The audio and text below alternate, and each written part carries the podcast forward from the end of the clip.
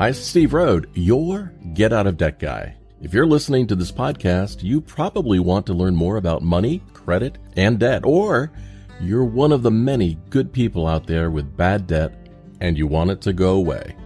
But stick with me. Together we can make that happen. Either way, I'm here for you, and I believe a better and more financially successful future is ahead. It can be within your grasp. I'd like to ask you for a favor. If you find this or any of my podcasts helpful, please take a moment and leave a review on the podcast platform you're listening on. Your feedback and opinion matter to me. And if I've done a good job, your review helps others to find the podcast as well. And while you're there leaving your review, don't forget to subscribe to the show so that you can be notified when the next episode comes out. Last piece of housekeeping. If you have a question or comment you'd like to hear on an upcoming podcast, you can leave me a voice message at getoutofdebt.org slash message. Or leave me a question for me to answer on my website by going to getoutofdebt.org slash question. Thank you so much for being a great listener, and I'm sending you a giant virtual hug in return. And now, on with the podcast. No question has been asked more often over my decades of helping people with money, credit, and debt issues than if it's better to rent or buy a home. The best answer to that question is yes, because arguments can be made on both sides of that issue. Ultimately, the real question should be if it is emotionally better to rent or buy, or mathematically better to rent or buy. Here's a typical example. Let's say you rent a home near a major metropolitan area. Home prices have been increasing dramatically over the past few years, and trying to afford to purchase a home is out of reach for many people. Renting can make sense if you want to live in a specific area due to quality of life, schools, services, recreation, entertainment, etc. And renting comes with a lot of advantages. For example, it's not your problem when things break or homeowners' dues, taxes, or insurance needs to be paid. But renters lose out on building equity in the property and coast along on the coattails of rising property values. Rent prices have been rocketing up in the past few years, and so have home prices.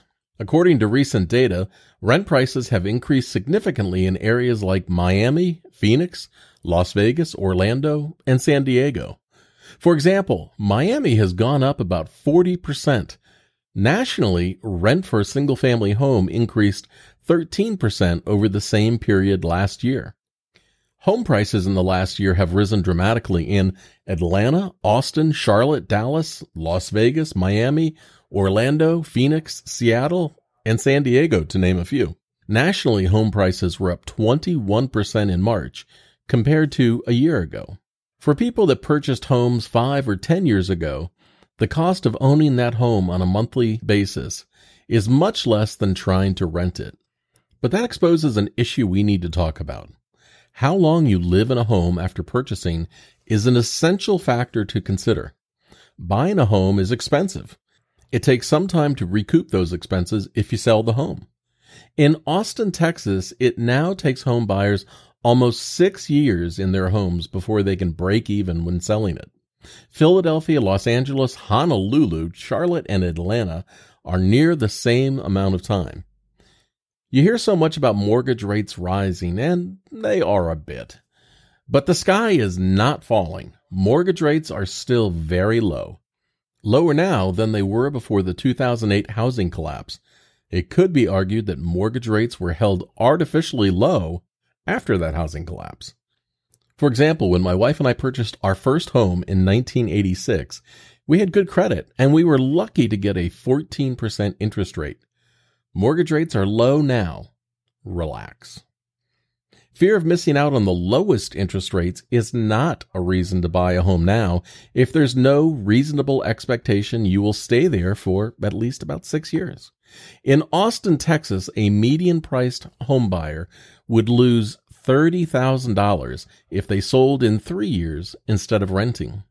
It would take eight years of home ownership in Austin to be ahead by $30,000 over renting. Renting can feel uncertain. You never know when your landlord might stop renting the property or raise the rent. But homeownership is uncertain as well.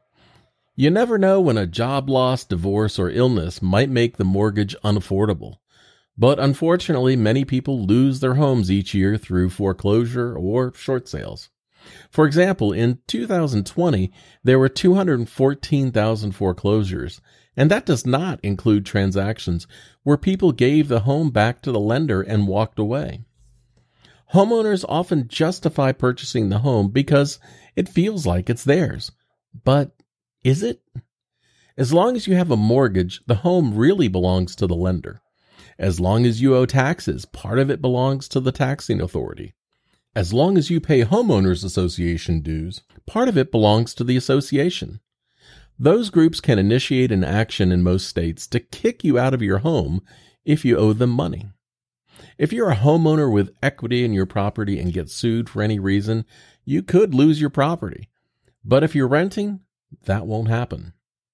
Like many other money, credit, and debt issues, figuring out if renting instead of buying is better is complicated. However, there is more to it than just assuming home ownership is the holy grail.